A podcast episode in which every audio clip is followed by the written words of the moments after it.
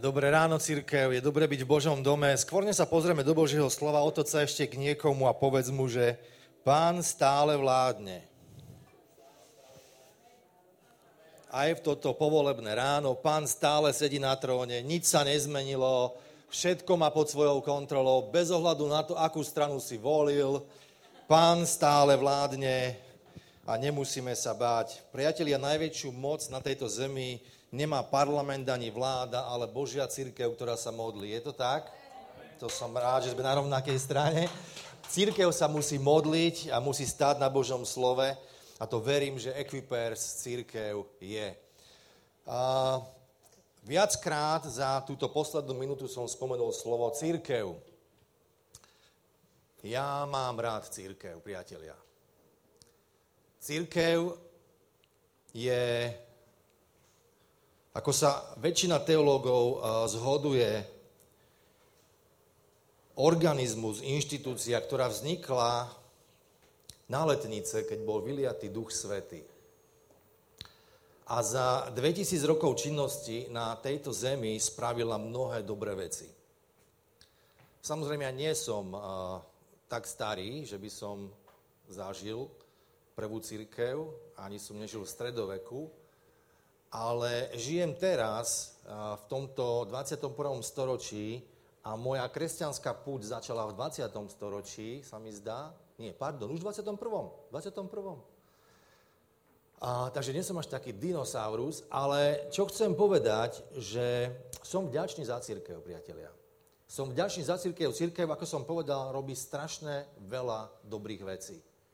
A samozrejme, môžeme vidieť, že počas histórie sa udiali aj veci, ktoré nie sú pekné, ktoré sú škaredé, za ktoré sa treba ospravedlniť alebo činiť pokánie. Bez ohľadu na to, či sme protestantská cirkev, súčasťou našej histórie aj to, čo sa dialo v stredoveku, to, čo sa dialo v 20. storočí, v akejkoľvek denominácii. A chcel by som povedať, že napriek týmto zlým veciam je tu strašne veľa dobrého, čo cirkev robí. A ja som vďačný Bohu za to, že cirkev pre mňa spravila veľmi veľa. Cirkev napríklad ako vy tu v Equipers, Nové Zámky, vzriadujete v podstate tu na takúto činnosť, ktorá pomáha tomuto mestu, ľuďom, ktorí sa ocitli v núdzi, ktorí sa ocitli na ulici. Ale za tým všetkým stojí cirkev. Cirkev to sú ľudia, to ste vy. Je to taká predĺžená ruka Boha, ktorá sa snaží vystierať voči tým ľuďom, ktorí sú potrební. A ja som vďačný Bohu za to, že takisto na inom mieste, v inom čase, v inej lokalite cirkev zriadila jedno zariadenie, ktoré sa volá Teen Challenge a ja som vďaka tomu mohol spoznať Pána Ježiša Krista. A stalo sa to asi pred 20 rokmi, toto zariadenie funguje približne viac, 25, možno už 30 rokov, ale jednoducho bola to cirkev. Bol to človek plný Ducha Božieho, bol to v tom čase pastor zboru v Galante, ktorý zriadil toto stredisko, ktoré sa v tom čase volalo Bethesda. Bethesda vieme z písma, že to bol rybník, kde čakali ľudia na to, kým sa zachveje a rozčerí hladina, aby mohli vojsť do tohto rybníka a byť uzdravení. Priatelia, ja som našiel uzdravenie v Teen Challenge Bethesda. Našiel som uzdravenie zo svojich hriechov, našiel som odpovede na otázky. Cirkev takisto trénuje a učí ľudí. Ja som sa prvýkrát začal vyučovať, bol vyučovaný v cirkvi. Nebolo to, že by som doma si zobral niekde Bibliu. Ja som, keď som bol neveriaci človek, pre mňa bol Pán Ježiš Kristus len nejaká mytická postava, nejaký púštny poloboh, ktorý možno a možno aj neexistoval. Ani som ho nikdy nehľadal. On našiel mňa. Ale čo chcem povedať, bola to cirkev, kde som sa mohol naučiť robiť prvé kroky v nasledovaní Pána Ježiša Krista. Bola to cirkev, kde som bol vyučovaný z písma. Bola to cirkev, kde keď mi bolo ťažko, prišiel brat alebo sestra a modlil sa za mňa. Bola to cirkev, kde som dostával Božie vedenie, kde som dostával Božie usmernenie od ľudí, ktorí boli ďalej vo viere, než som ja, ktorí mali natočené motohodiny života s Pánom Ježišom oveľa dlhšie, ako som mal ja. Bola to cirkev. V V cirkvi som si dokonca našiel manželku, čo je úžasná vec. Bolo to v cirkvi, kde som mohol privádzať svoju rodinu, kde moje deti sú momentálne vychovávané, kde sú ožarované evanjelium, ak to takto môžem povedať, kde sa im venujú pracovníci. Je to cirkev. Dokonca, tak ako aj v tomto zbore, aj v našej cirkvi máme koláče po zhromaždení. A máme aj kávu. A máme dobrú hudbu, ako máte vy. A toto všetko je super. Máte radi cirkev? Cirkev je Boží vynález. Cirkev je dobré miesto pre život. A chcem povedať, ale problém s nami je, viete, aký? Že sme prach. Prach si a do prachu sa obrátiš. A viete, akú tendenciu má prach? Ženy vedia určite. Sadá. Prach sa zvykne usadiť. My sme prach. A niekedy si zvykneme na to a bereme to za všednú vec, že sme v cirkvi. Máme dobré kázne, máme dobré skupinky, máme dobré mládeže, však pastor nám všetko prichystá, vedúci nám nachystajú slovo a ja len prídem, ja si sadkám pekne a oni ma nakrmia. A zvyknem sa usadiť. Zvyknem si trošku tak sadnúť a pohovieť si. Potom to môže zájsť ešte ďalej. Dnes máme sociálne siete, máme internet. Niektorí spohodlnia až tak, že začnú si mysleť, že cirkev je v obývačke doma a keď si pustia na YouTube nejakú bohoslužbu. To je omyl. A je im dobre. Spohodlneli. Usadili sa. A potom to ide ešte ďalej a hovoria si, za tú nedeľu niekedy stihnú aj 5 zhromaždení na tom YouTube. Tam majú dobre chvály. Slovo tam nie je moc dobré. Túto si dám slovo. A potom, keď majú deti, tak idem, túto nedeľu pôjdem tam, lebo tam majú dobrú službu s deťmi.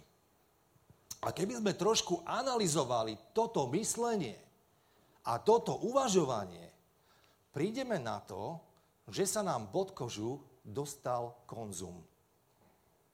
My žijeme v tomto svete, my nie sme mimo tohto sveta ako kresťania, my žijeme v tomto svete proste takisto ako neveriacich, ako hľadajúcich, takisto sa nám dejú zlé veci, dobré veci, takisto máme požehnanie, Pán Boh dáva svoj dážď požehnania na veriacich aj na neveriacich. Žijeme v tomto svete. Ale chcem povedať to, že jednoducho ten konzum je v nás. Chceme lepší kšeft, chceme... prosím? OK, sorry, som myslel, že niekto so mnou komunikuje. To je úplne v pohode, akože. Nemám s tým najmenší problém. Takže dostáva sa nám to niekedy pod kožu a kresťania sa zdanú takíto konzumní kresťania. Idú tam, lebo tam majú dobrú chválu, idú tam, lebo tam majú dobrú kázeň, idú tam, lebo tam robia zrovna guláš teraz, idú tam, lebo tam majú kávičku a koláč. A tak by to, priatelia, nemá byť. Ten kresťan sa v podstate stane takým konzumentom iba.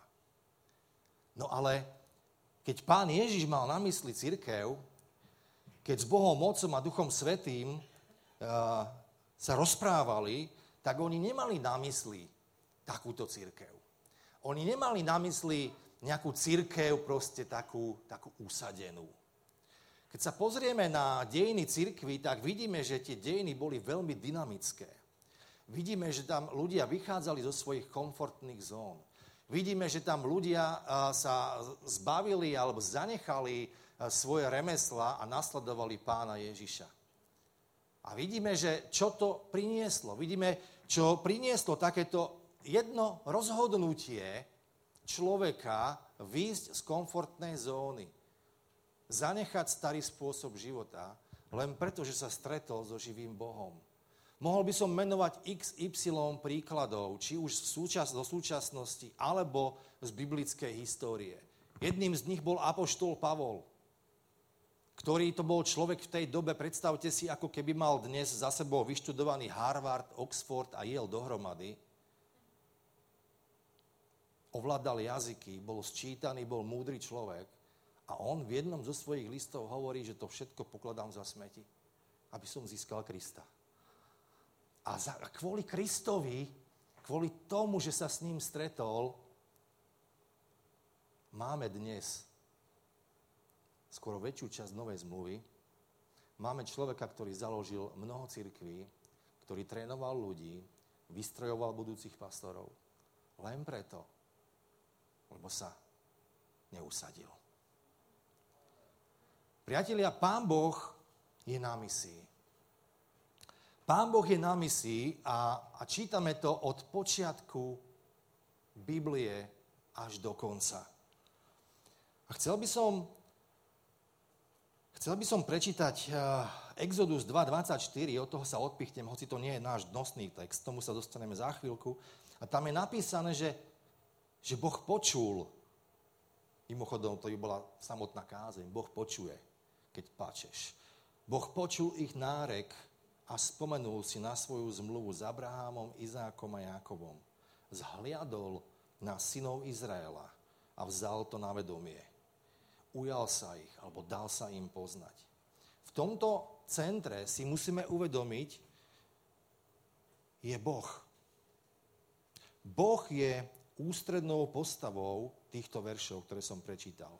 Tá situácia vykresľuje obdobie, kedy 400 rokov boli Izraelci utlačaní v Egypte a boli používaní pre rôzne developerské programy v Egypte a dostali jedla akurát toľko, aby mohli žiť a miesto na bývanie aspoň také, aby nerebelovali a nekuli vzburu.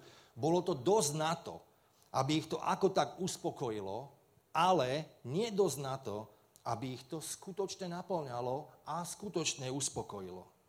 Dosť na to, aby mali postarané o základné životné potreby, ale nie dosť na to, aby sa tešili z toho, že toto, tam, kde sú momentálne, je ich zasľúbená zem.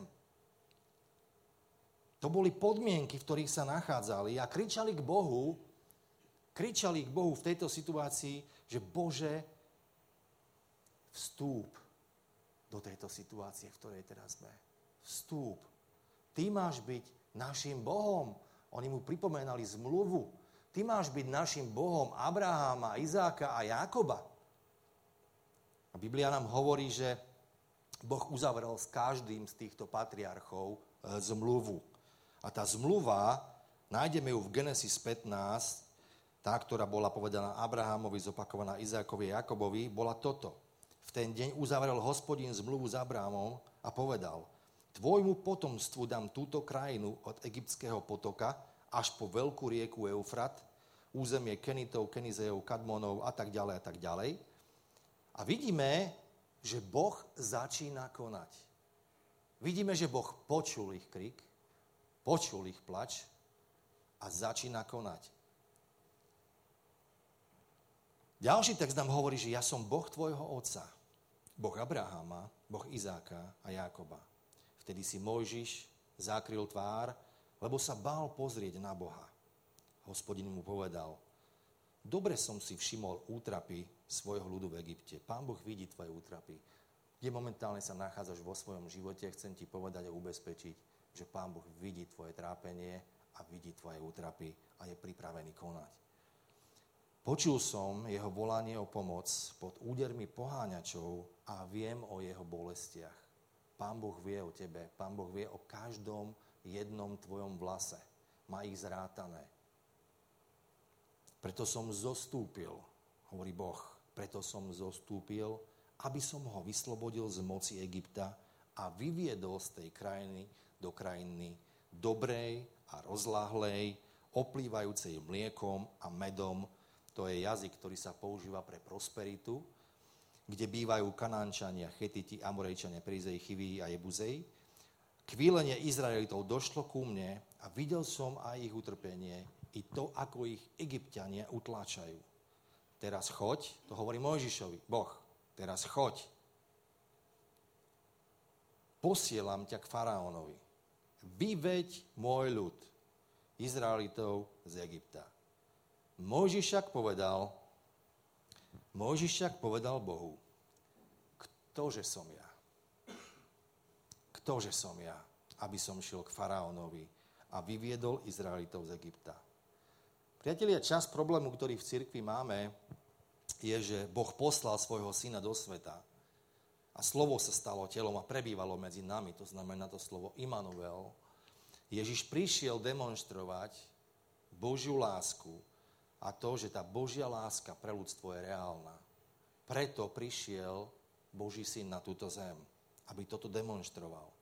A Boží záväzok je reálny, Božia zmluva je skutočná a Ježiš to demonstroval tým, nie že by bol nejaký despotický vládca, nejaký tyran, ale on prišiel v inej autorite.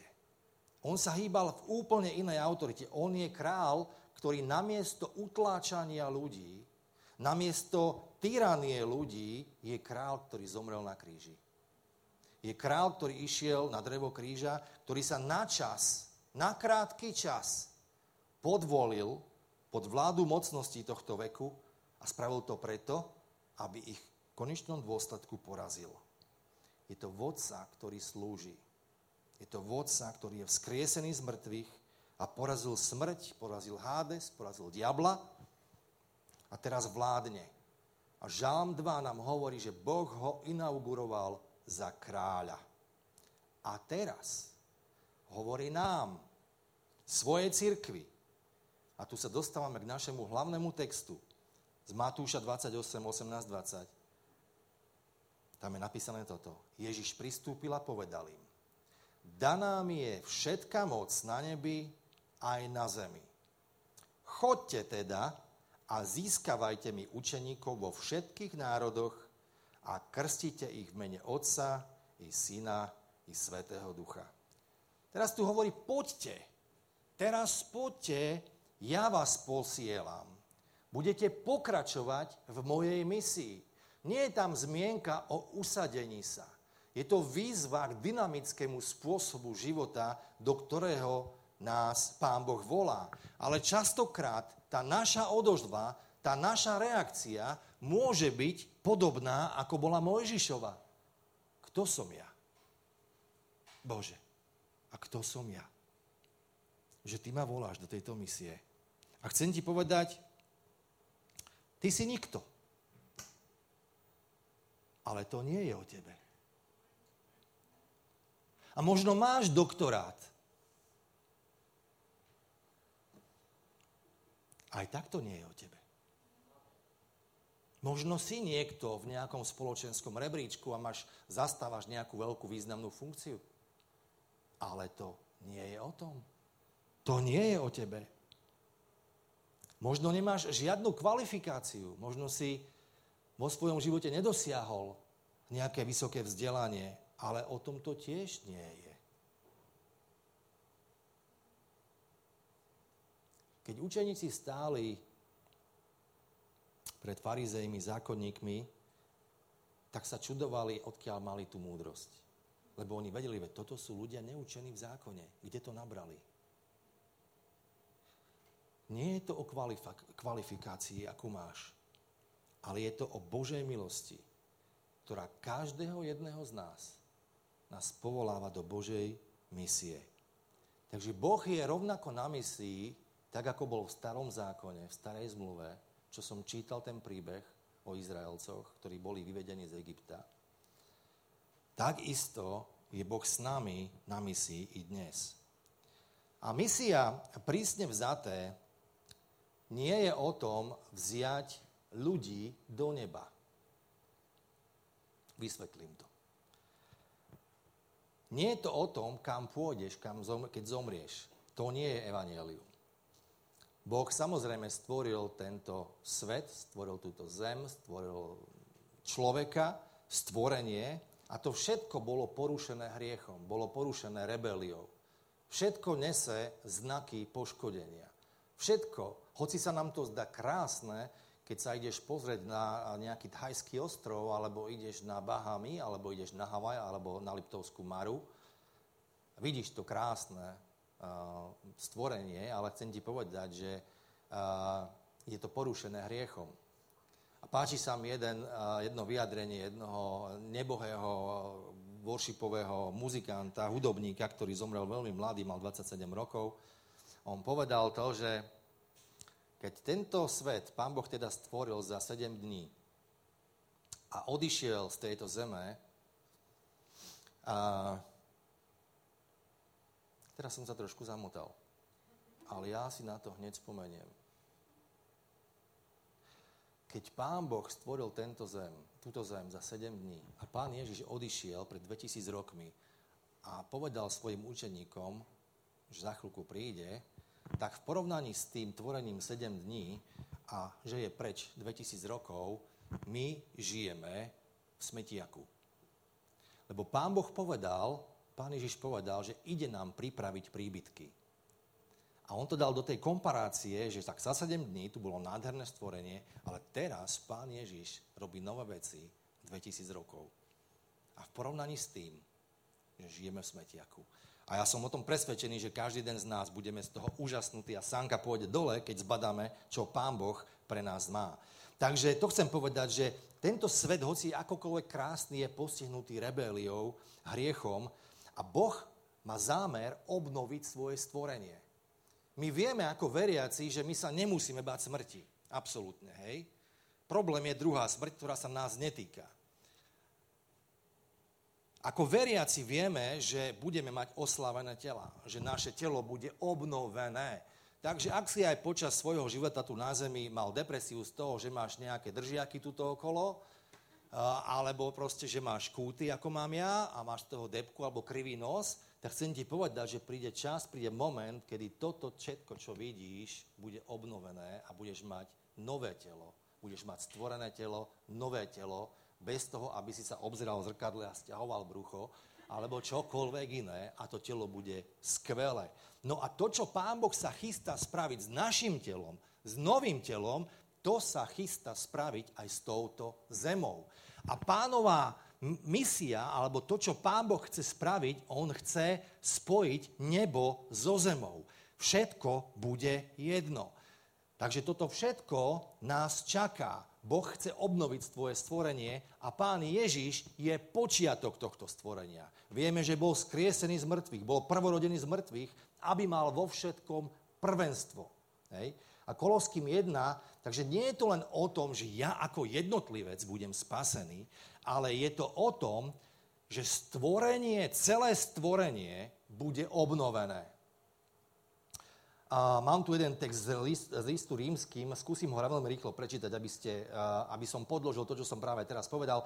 Usudzujem totiž, že utrpenia terajšieho času sa nedajú ani porovnať s budúcou slávou, ktorá sa má na nás zjaviť.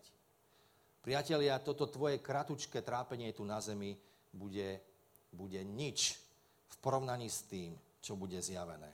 Lebo stvorenstvo túžobne očakáva zjavenie synov Božích. Stvorenstvo totiž nebolo podrobené pominuteľnosti dobrovoľne, ale skrze toho, ktorý ho podrobil.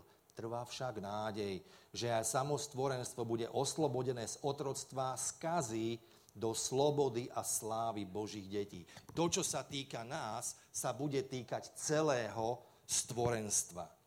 Vieme totiž, že všetko stvorenstvo až podnes spoločne vzdychá a spoločne trpí pôrodné bolesti. A nielen ono, ale aj my sami, ktorí máme ducha ako prísľub Božích darov, aj my vnútri vzdycháme a očakávame synovstvo, vykúpenie svojho tela. Priatelia, hoci vzdycháš nejakú krátku chvíľu na tejto zemi a bolia ťa veci a máš trápenie, chcem ti povedať, to raz skončí. A naša nádej je to, že budeš mať oslavené telo. Budeme v sláve s Pánom. Takže vzkriesenie si príde po teba. A pre teba si príde takisto budúcnosť. A Boh chce, aby nebo a zem boli spolu. Nie je to o tom, že ty pôjdeš do neba, ale že nebo príde na túto zem. Takže Toto je naša nádej a preto niekedy, keď evangelisti hovoria, že pôjdeš do neba, áno, na čas, ale ten finálny produkt, tá kapitola posledná je o tom, že nebo a zem budú spolu, budú spoločné. Je pravda, že dôvera v Pána Ježiša ti umožní odpustenie hriechov. To je pravda, že ak zomrieš, teda budeš s Pánom v nebi, lebo v tomto momente on tam je, on sa tam nachádza, ale to nie je koniec. Zjavenie 6 nám hovorí, tí zakričali mohutným hlasom, kedy už svätý a pravdivý vládca vykonáš súd a pomstiš našu krv na tých, čo bývajú na zemi. Hej? Takže kým ustanoví to svoje kráľovstvo, ktoré príde. Žalm 111, výrok Hospodina môjmu Pánovi, seď po mojej pravici, kým nepoložím tvojich nepriateľov za podnožku tvojim nohám. Rímanom 16:20, Boh pokoja čoskoro uvrhne satana pod vaše nohy. Takže Boh si chce použiť cirkev, nás, aby sme boli zapojení do Božej misie. Nie je to len o zborovej misii, je to o Božej misii. Teologicky to nazýva Missio Dei. Je to o tom, že on je v centre. A tuto mi dovolte trošku, jak tu máme vysvietený ten verš Matúša 28. Vo veľkom poverení, ktoré tu máme, chodte teda, získavajte mi učeníkov vo všetkých národoch a krstite ich v mene Otca i Syna i Svätého Ducha a tak ďalej, a tak ďalej. Tam chcem povedať, že v tomto je len jedno sloveso. Tam sa nachádza len jedno sloveso a to sloveso je činiť učeníkov v pôvodnom jazyku, v gréckom. To je imperatív.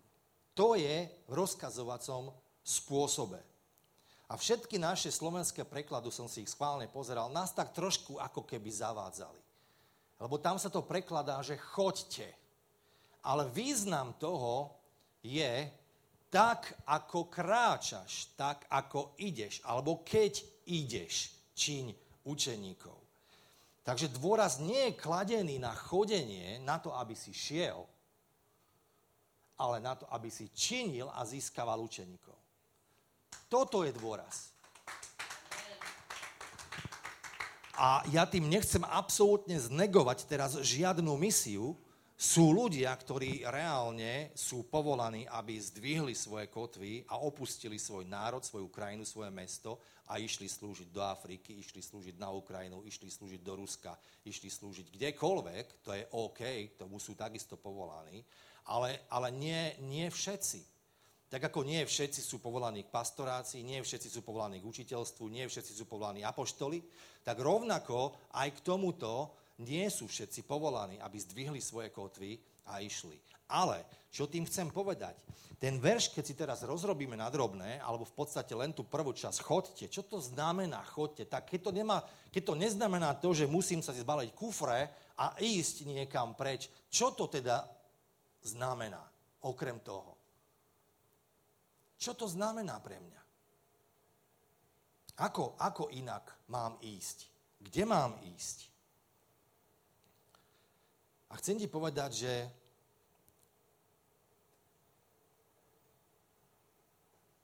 keď si učiteľ, je tu niekto učiteľ?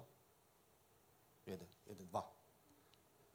Keď si učiteľ, alebo si lekár, alebo si obchodník, alebo si remeselník, nie si tam náhodou. Nie si tam náhodou. A práve na tom mieste, kde si, ty máš zvestovať evanjelium, ty máš získavať učeníkov a činiť učeníkov. Je to v súčasťou tvojho života, kde si, aby si naplnil to veľké poverenie.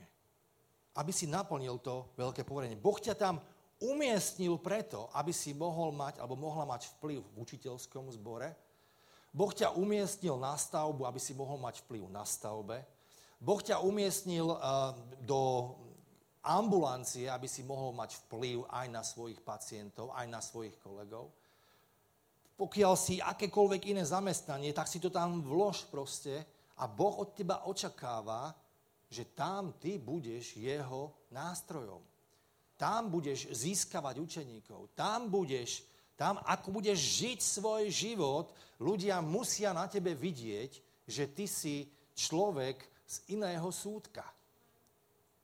A to nemusíš byť nejaký znalec pôvodných jazykov, nemusíš ovládať hebrejčinu ani gréčtinu, nemusíš ani po latinsky vedieť Otče náš. To nie je dôležité. Ale ľudia si všimnú, že máš Ducha Božího vo svojom živote. A to už len pri takej drobnosti, akože nenadávaš. Ľudia si to všimnú. Že ty si nejaký divný, počúvaj ma. A ja si pamätám, keď som bol ešte bez Boha na svete, nejaký 22-ročný chalan.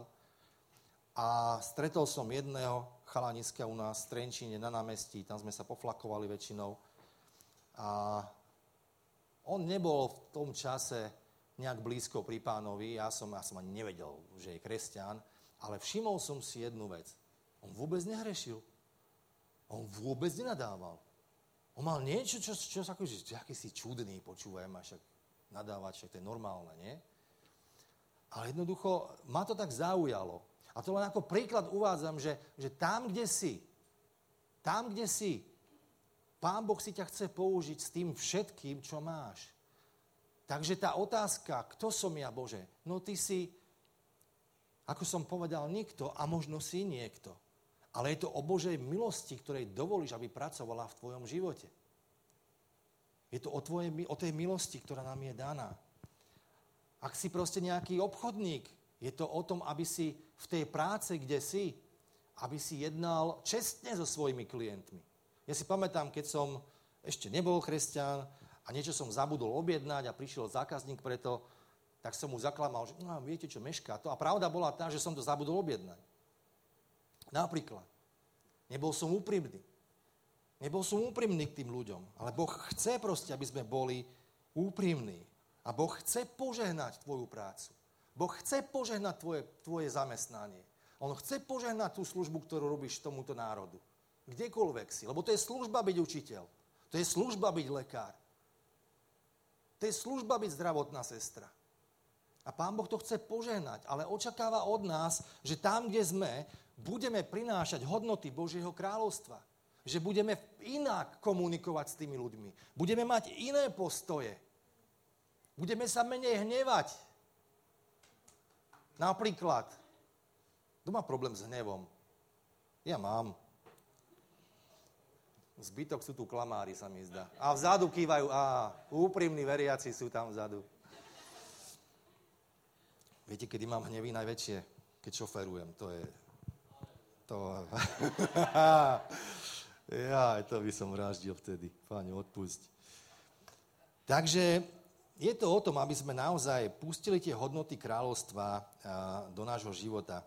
Alebo ešte možno, čo sa týka podnikateľov, ja viem, že v tomto svete je to ťažké niekedy bez úplatku niečo získať, ale chcem ti povedať, že Pán Boh ti chce požehnať biznis, Pán Boh ti chce požehnať prácu. My sme mali pred pár rokmi transformerov, myslím, že to boli prví, kde sme mali skvelé svedectvo o tom, ako Pán Boh žehnal biznis. Jeden brat v Košiciach, ktorý tam vlastnil nejaký kameňolom, mal podnikanie, tak proste hovoril o tých Božích princípoch, ktoré, keď aplikoval do svojho zamestnania, do svojho podnikania, tak Pán Boh ho požehnal. Pán Boh ho požehnal. Príslovo 11.1 hovorí, že falošná váha sa protiví Hospodinovi. Záleží mu na presnom závaži. Záleží mu na to, aby sme neklamali ľudí, ak pracujeme. Hej, on hovorí, to okradate ľudí, ak máš falošnú váhu. Hej, to je pre mňa ohavnosť, ak takto funguješ ako kresťan. Nežiješ spravodlivo, podvádzaš zákazníkov, podvádzaš ľudí, podvádzate jeden druhého. Takže to, čo Pán Boh chce spraviť, aby nás mohol použiť ako svoje predložené ruky, je vstúpiť do každej jednej oblasti nášho života, kdekoľvek sme. Kde sme? Čo o tebe hovoria susedia?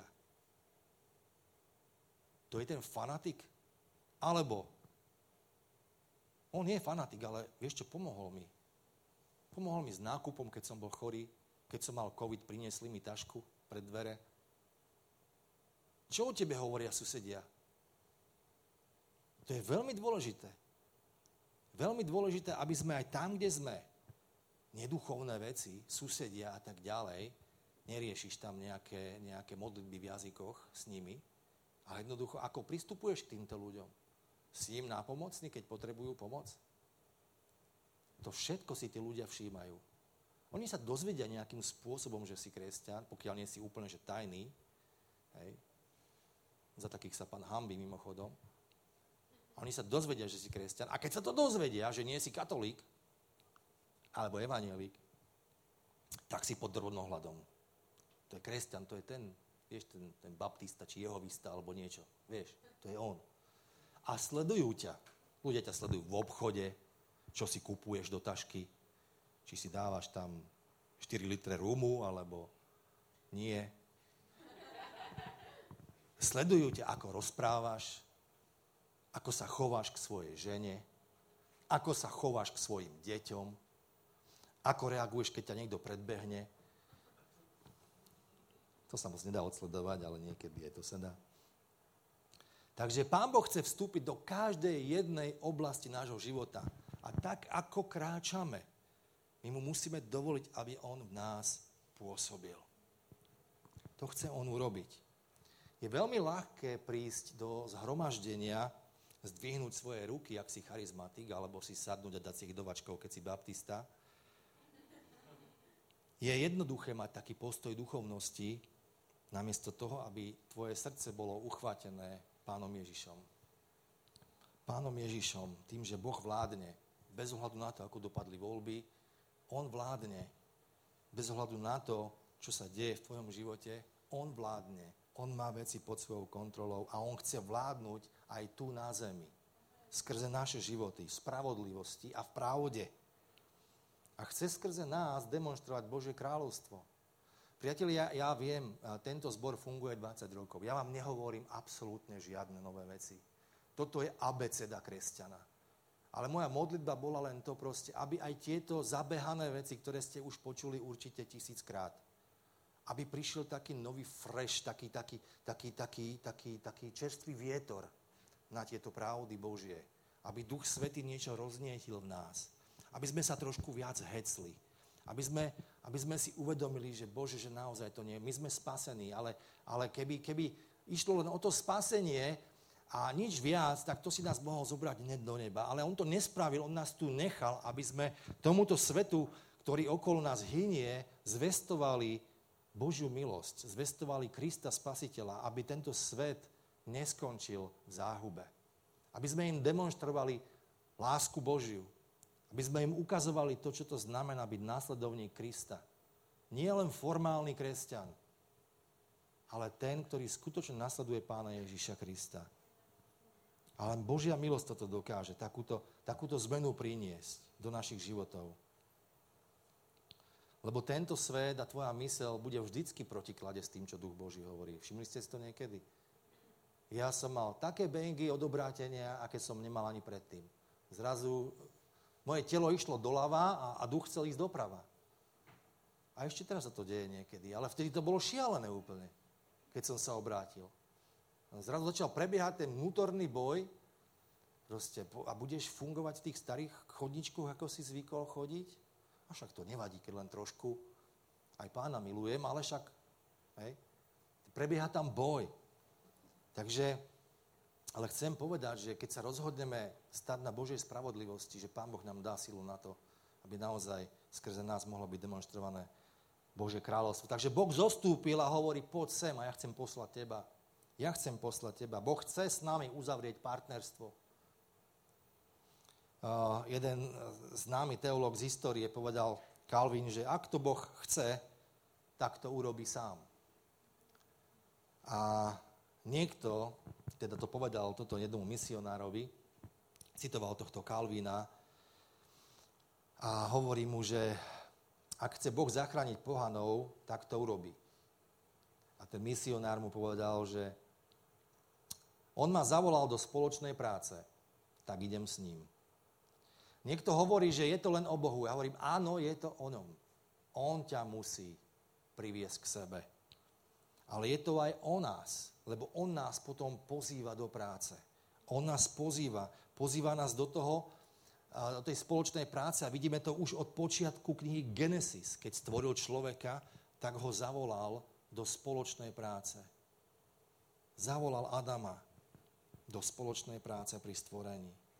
A vo vykúpení Chce Pán Boh spolupracovať s nami, s jeho cirkvou. S jeho cirkvou. Iba Boh môže zachrániť človeka, ale my môžeme kázať evanjelium. Iba Boh môže zmeniť komunitu, ale my môžeme žiť spôsobom, ktorý hovorí, že my nežijeme len pod zákonmi Slovenskej republiky. My máme vyššie štandardy. Amen? My máme štandardy Božieho kráľovstva. A to zahrňa pondelok až nedeľu. Nie je to náboženská vec, ktorú robíme len v nedeľu, alebo v piatok, alebo podľa toho, kedy máš stretnutie nejaké náboženské. 1 alebo 2 týždni. Ale je to o tom, že si zoberieš celý život a povieš Bohu, Bože, ja ťa pozývam do neho. Zober si ho celý. Zober si môj šport, moje koničky, moje hobby, moje PlayStation pre mladých. Všetko. Do všetkého ťa pozývam. Do mojich štúdií, do mojho oddychu. Chcem ťa vo všetkom. Takže otázka na nás teda znie, že či budem mať iba náboženskú prehliadku, kde si prídem sadkať, alebo mu dovolím vstúpiť do každej jednej záležitosti a dovolím mu hovoriť do všetkých vecí. Boh chce byť vo všetkom a nech si kdekoľvek, nech sa nachádzaš kdekoľvek, chce prinášať príchuť Božieho kráľovstva. Takže my musíme dovoliť týmto hodnotám, aby sa stali našimi hodnotami. Nech majú na nás vplyv, ako žiť v rodine, ako žiť v manželstve, ako žiť v práci. Manželstvo. Teraz mali sme včera debatu, varili sme guláš v zbore a mimochodom, keď skončím tu, tak utekám rýchlo naspäť do zboru, hľadám, mi zostalo ešte niečo. A bavili sme sa o manželstve, že mladí ľudia nechcú vstúpať do manželstva. Že jeden z dôvodov, tých je viac, ale že jeden z dôvodov, ktorý tam zaznel, ja som bol len v takej roli poslucháča. Mám na to svoj názor, ale teraz som bol len v roli poslucháča. A jeden z tých názorov, ktorý tam padol, že no môže to byť jeden z dôvodov, prečo nechcú, že veľa ľudí nemá správne vzory okolo seba.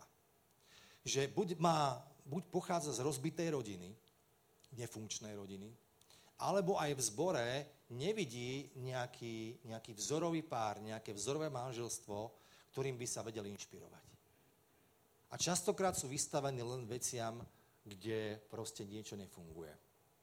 A mňa z toho boli srdce, lebo ja si myslím, že manželstvo je skvelá inštitúcia. Manželia môžete potvrdiť, manželky môžete potvrdiť. A je mi to ľúto, lebo naozaj je to aj výzva pre cirkev, aby sme pracovali na manželstvách a tie hodnoty toho Božieho kráľovstva mali v manželstvách, v práci, v vzťahoch. Pravda, my všetci sa podkýňame. Kto sa nepodkol minulý týždeň? Všetci sa podkýňame.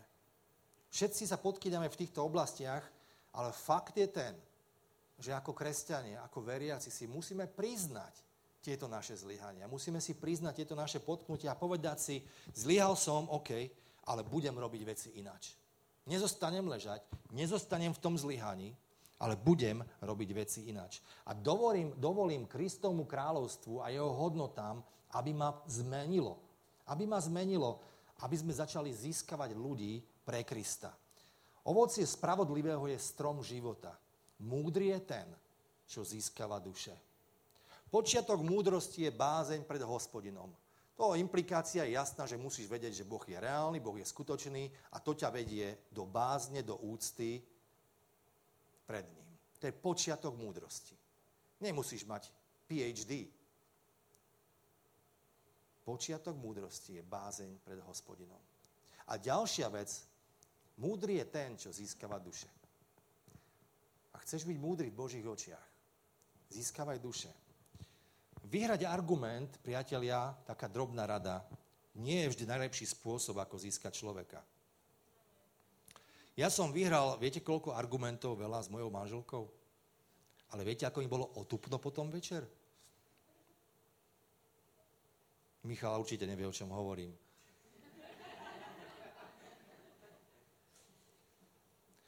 To nie je vždy ten najvhodnejší spôsob, ako získať človeka. Získať ľudí znamená zamerať sa na nich a a vidieť, kde sa momentálne nachádzajú. A Pán Ježiš nám je v tomto úžasným príkladom, neskutočným. Potrebujeme vidieť, kde sú a slúžiť im. A potrebujeme používať aj jazyk Pána Ježiša. My sme si tak častokrát zvykli a je to pravda. Ale musíme byť opatrní v používaní tohto jazyka, že zvykli sme hovoriť kresťan, nekresťan, naplnený, nenaplnený. OK? Dnu, von. Také čierno-biele videnie sveta. Ale takto sa nemôžeme pozerať na vzťah s Bohom, lebo keď Pán Ježiš chodil po zemi, po tejto zemi, tak on sa rozprával s ľuďmi, stretával množstvo ľudí a jeho viacej zaujímalo to, ktorým smerom tí ľudia kráčajú. Niektorí kráčali smerom do kráľovstva a niektorí kráčali smerom von. A keď sa život človeka uberal smerom do kráľovstva, tak Pán Ježiš ho pozbudil a bol z toho nadšený a hovorí mu, že nie si ďaleko od kráľovstva, ešte kúsok a vôjdeš tam. Ale potom sú ľudia, ktorí sú dnu, ktorí sú vnútri, ale idú von. A idú opačným smerom. Pavol hovorí o Démasovi. To bol jeho spolupracovník. Démas ma totiž opustil, lebo si zamiloval svet a odišiel do Tesaloniky. Takže v podstate tí ľudia, ktorí sú vonku, je dôležité to si uvedomiť, že ktorým smerom tí ľudia idú. A Pán Ježiš získaval takto ľudí a my musíme taktiež. Krásny obraz je žena pri studni. Žena pri studni proste. Vidíme, že Pán Ježiš tam má potrebu, Pán Ježiš, Boží syn má potrebu, je smedný. A častokrát my v našich letničko-charizmatických kruhoch máme problém si priznať, že potrebujeme pomôcť od niekoho druhého. Lebo vieme byť taký trošku extrémny a poznáme len víťazstvo. OK? Víťazstvo a viera, ale nie je to vždy o tom prehlasovať len správne veci, ale je to o tom byť vo správnom vzťahu s Bohom. A Matúš 4 hovorí, poďte a nasledujte ma, ja spravím z vás rybárov ľudí. Pán Ježiš nás pozýva na cestu, každého jedného, ktorá zahrňa osobnú zmenu, transformáciu, ale ultimátne spoločnú zmenu. Spoločnú zmenu. Keď je Pán Ježiš pri studni s touto ženou, on nemá strach sa zdieľať s touto ženou o svojej potrebe, že je smedný. A niektorí veriaci sa boja priznať si chybu, priznať si slabosť, priznať si, že majú nejakú potrebu a to môže sa s ňou zdieľať s neveriacím. Lebo ja som kresťan, oni nie. Ja mám svetlo, oni nemajú svetlo. A on tam hovorí, môžeš mi dať napiť, Boží syn, žene, Samaritánke. Môžeš mi dať napiť, som smedný. On ju chytil, lebo ju chcel získať. A verím, že aj my ako Božia cirkev, že sú momenty na našej ceste, kedy si môžeme priznať svoju vlastnú zraniteľnosť. A dokonca aj neveriacim povedať, môžeš mi pomôcť. Môžeš mi pomôcť. Ale aj v tom, ako ti oni pomáhajú, ty môžeš povedať, vieš čo, možno doktorovi, ktorý ti pomáha. Potrebujeme doktorov však. Ja potrebujem doktorov. Ale aj v tom, ako ti oni pomáhajú, ty môžeš povedať tomu lekárovi, že ty mu vieš skutočne pomôcť.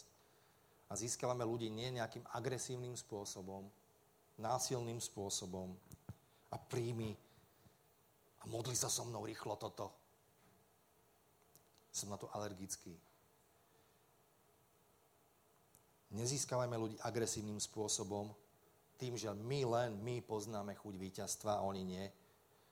Že nikdy nie sme porazení, ale s takým postojom pokory a otvorenosti a istoty. Takže nie je to len o tom získať učeníkov, už budem končiť v pohode, ale aj činiť učeníkov.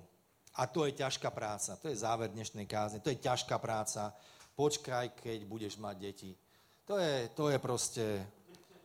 je divočina. A určite ste videli tu na Miško, ako riešil. 2 ruky mu boli málo počas chvál. 2 ruky mu boli málo. Ale chcem ti, možno niektorí z vás ste boli pohoršení, že čo to behajú tí decká a tak ďalej. To by nemalo byť.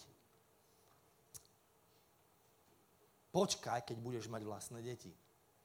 A je to ťažká práca, lebo keď máš deti, tak zrazu zistíš, že ti po byte behá 2, 3, 4 kusy malých ľudí, jak šialený, rozumieš?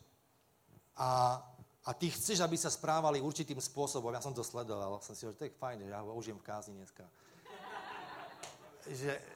Že on chcel, aby sa správali určitým spôsobom, ale samozrejme, to hrách na stenu, okej? Nebudú tie deti sedieť. Ja som mal 3 deti malé, viem, čo to je, viem presne, v čom sa nachádzal. Takže ty máš predstavu o tom, Samko sa smeje vzadu, aj teba to čaká, neboj sa, príde ďalšie ešte, neboj nič. A ty proste chceš, aby sa správali určitým spôsobom, hej, teraz sú ešte drobné, malé, a potom trošku vyrastú, potom od nich budeš chcieť, aby upratali ti dom, hej, a to 500-krát budeš im to hovoriť za tú jednu sobotu, aby si upratali tú izbu. Budeš chcieť, aby sa umývali. Keď vyrastú, budeš chcieť, aby ja neviem, ti nerozbili auto. Budeš mať dievča doma proste v pubertálnom veku. Budeš chcieť, aby sa obliekala tak, aby bola reálne oblečená. Budeš mať chlapca, ktorý proste budeš chcieť, aby sa ti neopil vonku. Proste chceš, aby sa ti správal určitým spôsobom. Aby ti nerozbil auto, ktoré mu požičiaš, alebo ti ho ukradne, keď nie si doma. Máš očakávanie, že proste chceš, aby sa nejakým spôsobom tie deti správali. A toto nás učí to rodičovstvo a výchova malých detí, že my nemôžeme byť netrpezliví s učeníctvom. Lebo tam prídu potknutia, tam prídu zaváhania, tam prídu veci, kedy budeš plakať. Tak ako v rodine. Ale nezavrhni tých ľudí, ktorých vedieš. Nezavrhni tých ľudí. Ak sa budeš snažiť čím viac tie deti kontrolovať, tým viac v nich budeš krmiť rebeliu a vzburu. A budú sa ti vzdialovať. Ale tak to nefunguje. Rodina nás má naučiť to, že činiť učeníkov je veľmi dlhá cesta. A na tejto ceste, ako som povedal, sú slzy, je tam radosť, je tam pocit víťazstva, je tam zlyhanie. Toto všetko nás učí rodina. Takže majme to vo svojej hlave, že to nie je o odfajknutí nejakých okienok, proste modlitba, almužna, návšteva zboru. To nie je o tom. Ale je to o tom, že Pán Ježiš raz príde pre svoju slávnu nevestu. A toto je vízia, ktorú má Pán Ježiš o svojej cirkvi, ktorá momentálne nie je dokonalá. Ale Pán Ježiš vidí svoju cirkev ako dokonalú, vidí ju bez vrásky, vidí ju bez poškvrny. Matúšovi 16 hovorí, že si zbuduje svoju cirkev a ani brány pekla ju nepremôžu. Tá cirkev bude víťaziaca. Toto je vízia cirkvi, ktorú Pán Ježiš má. A naše srdce musí byť uchvátené touto víziou, že on si príde pre takúto nevestu a on dal všetko, on dal svoj život, aby vykúpil mňa a nielen mňa, ale celý svet, celé stvorenie. Naše srdce musí byť uchvátené touto víziou. Touto víziou, ktorá je väčšia ako moja výplata. Touto víziou, ktorá je väčšia ako môj zbor. Ktorá je väčšia ako moja denominácia. A sa musím snažiť prinášať svoje obdarovanie, svoje talenty, svoj čas, svoje skúsenosti, svoju rodinu do tohto misijného pola. A toto je, priatelia, učeníctvo. A v tomto procese je to často neurovnané. Je to miesto, kde je neporiadok. Je to miesto, kde je smrad niekedy.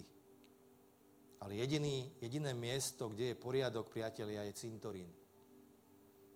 Tam sa už nič nehýbe. Cirkev nie je cintorín. A ak sa stane niečo, ak tam je aj zápach občas, tak v takom prípade, priatelia, otvoríme okno a dovolíme Duchu Svätému, aby ten zápach vyčistil. Aby zavanul. A on prinesie vôňu Pána Ježiša. 1. Ján hovorí, ak vyznávame svoje hriechy, on je verný a spravodlivý.